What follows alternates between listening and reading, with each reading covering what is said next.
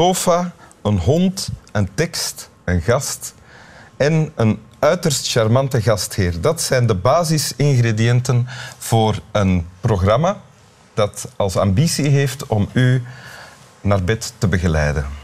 Bedwaarts. Van Beddegem. Of hoe zeg jij het liefst? Naar bed.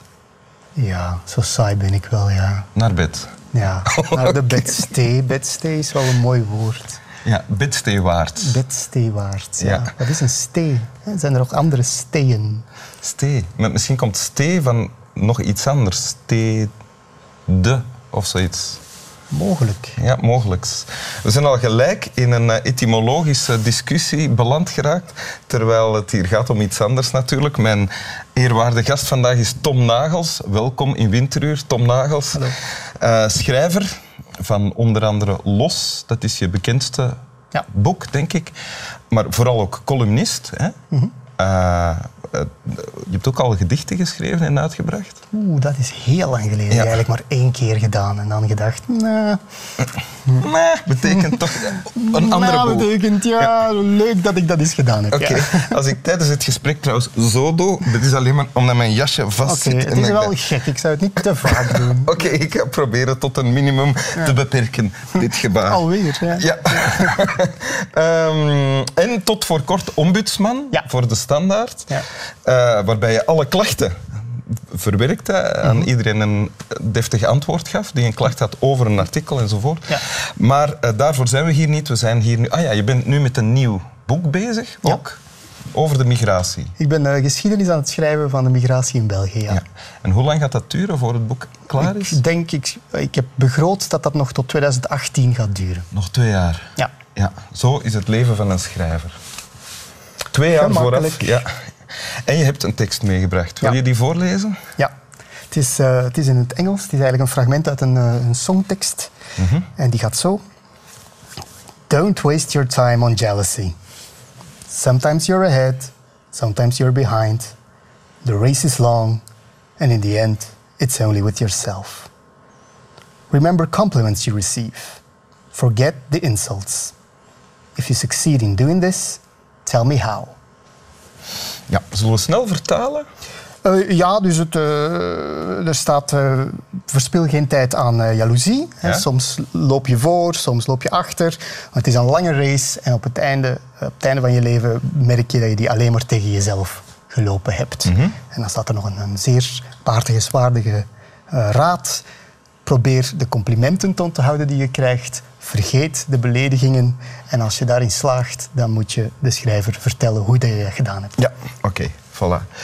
Het komt uit een song, zei je? Ja, het is, het is, een, een, het is bekend geworden in ieder geval eh, door Baz Luhrmann, hè, de, de filmregisseur. Die heeft ooit in 1999 één liedje opgenomen. Ik heb ondertussen ontdekt dat die tekst ook al niet van hem is. Die is van een, een columniste van de Chicago Tribune, geloof ik. Wat doet er niet toe. Maar hij heeft die tekst voorgelezen eh, op een heel ernstige manier. Met heel met- veel autoriteit ook. met heel veel autoriteit, maar als een veel oudere man, eh, met, een, met een licht muziekje achter hem. En dat is toen een, een zeer een onwaarschijnlijke hit geweest. Ja, Onwaarschijnlijk niet in de betekenis van een grote hit, maar in de betekenis van onverwacht dat zoiets een, Ja, ik heb het hit een, uur geleden heb ik het nog eens beluisterd. Ja. En de raad die voorafgaat aan wat jij hebt gekozen is één woord, flos. Floss, ja. Ja, dus dat is- floss. dus het, het liedje heet Sunscreen, dus hij begint met te zeggen dat je dat je, eh, je altijd moet insmeren tegen de zon. Ja. En dat dat eigenlijk de enige tip is die je moet geloven. En al de rest is eh, advies from his own meandering experience.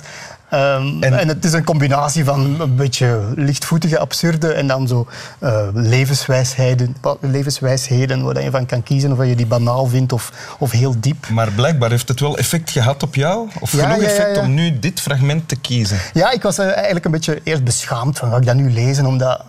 ehm, Beschaamd dat je dit, om dit te om kiezen? dit fragment te kiezen. Omdat je, dat ik zou denken dat mensen van een schrijver zouden verwachten dat hij een, een stilistisch prachtig eh, fragment zou kiezen. Ik had daar ook een beetje op gehoopt, Ja, jammer, jammer, jammer, jammer, jammer. Alweer een teleurstelling.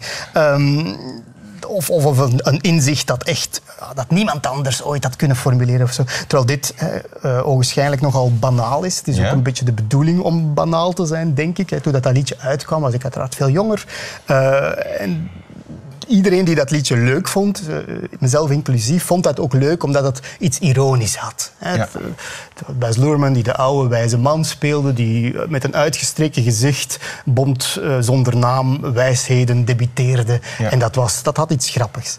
Uh, waarom heb ik dat dan gekozen? Omdat dat ik merk eigenlijk elke keer als ik dat liedje hoor, en de laatste tijd zet ik het ook bewust op, dat het mij toch troost op een of andere manier. Ja? Dat, dat die banale wijsheden... En dan in het bijzonder dit, dit stuk? Ja, in het bijzonder dit stuk. Hè, omdat dat over jaloezie gaat, ja? uh, over afgunst. Uh, ik heb het niet over seksuele jaloezie, niet van ik ben bang dat mijn lief ja. iemand anders leuker vindt dan mij. Maar, maar afgunst, eerder professionele afgunst ook, omdat... Is dat iets dat de Waar schrijvers mee vertrouwd zijn? Dat denk ik wel. Ja, ik denk dat veel mensen ermee vertrouwd zijn. Misschien is het uh, voor schrijvers of voor mensen met een, met een, expliciet creatief beroep, met een artistiek beroep, uh, heviger dan voor anderen. Maar ik denk eigenlijk de, dat de vraag die je stelt, ben ik goed genoeg en krijg ik voldoende waardering voor wat ik doe? Ja. En zijn er andere mensen in mijn omgeving die beter zijn in hetzelfde? Of die misschien meer waardering krijgen dan ik, dat dat een, een, een, een heel herkenbare emotie is. Maar het is niet omdat ze herkenbaar is dat ze minder uh, vernietigend kan zijn. Dat kan een heel uh, zelfdestructieve, uh, heel intense emotie en zijn. Heb je dat dan vooral al bij anderen gemerkt of bij jezelf? Oh, bij mezelf ook, hè, natuurlijk. Ja. Ik denk dat, ik zeg het, op zich is het een heel herkenbare en, en, en banaal menselijke emotie, maar die, die wel heel zwaar kan gaan wegen. als schrijver eigenlijk ga je een, een, een, een, heel lastig pak dan mee met jezelf.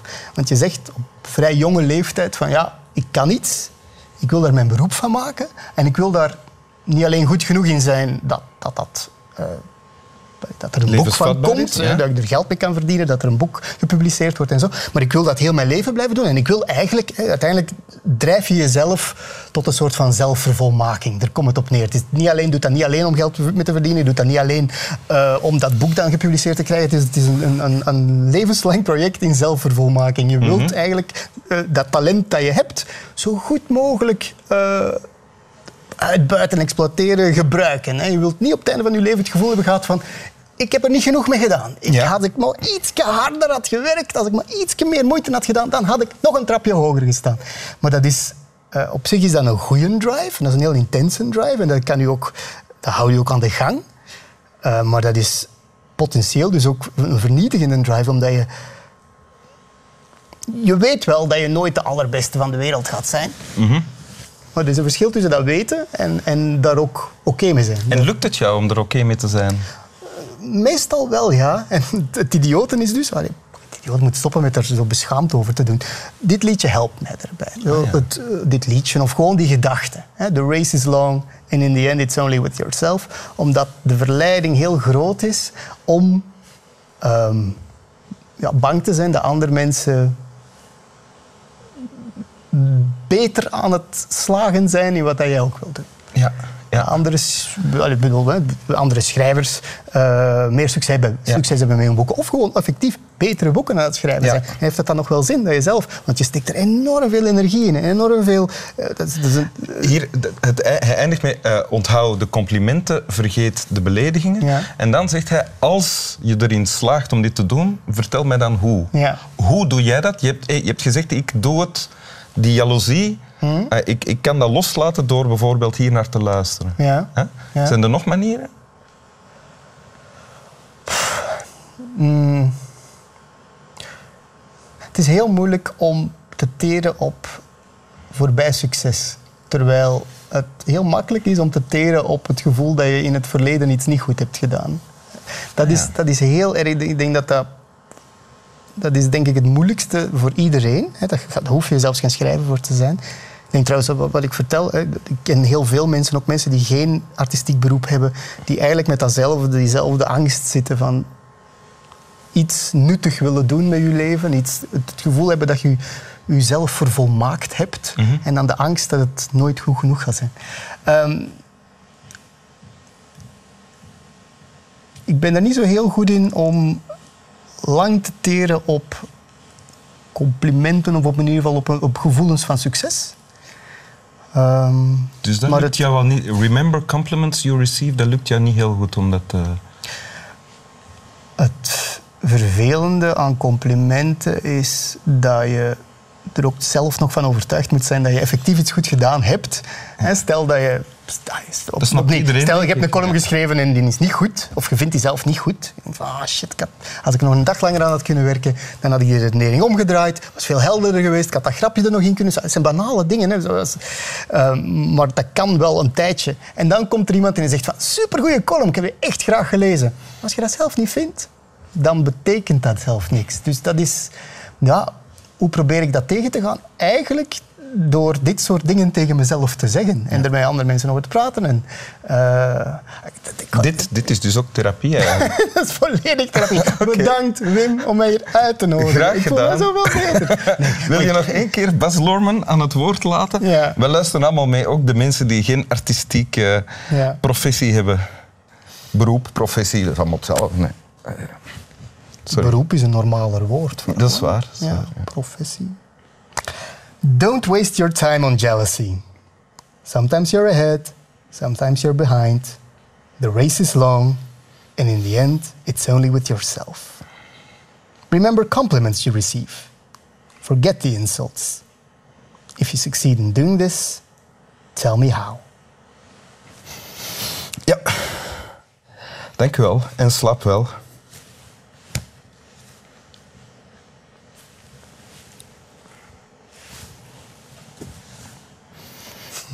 Ja, hij heeft er allemaal geen last van. Nee, nee, nee, totaal niet. Maar hij kan ook niet zeggen aan ons hoe dat hij het doet. Ja, wie weet denkt hij van andere honden worden meer geliefd dan Ja, ik. dat is wel waar. Of blaffen Wel, beter. Ja, over aandacht heeft hem nu niet echt te klagen hier eigenlijk. Nee. Hè? Hey, honden, katten ook trouwens. Ik heb een kat. Die zijn ook wel de hele tijd zo in, in competitie met elkaar. Hè. Die zien elkaar. En stel nu dat je altijd de kat hè, die met de staart tussen de benen uit zo'n confrontatie weg moet. Zou dat op den duur ook niet vreten aan je, aan uw zelfbeeld? Waarschijnlijk wel. Ik weet het niet, Waarom maar je moet het kunnen niemand- onthouden. hè. Je moet het kunnen onthouden. Dat weet je niet. Over de, de geheugens van katten weten we niks. nee.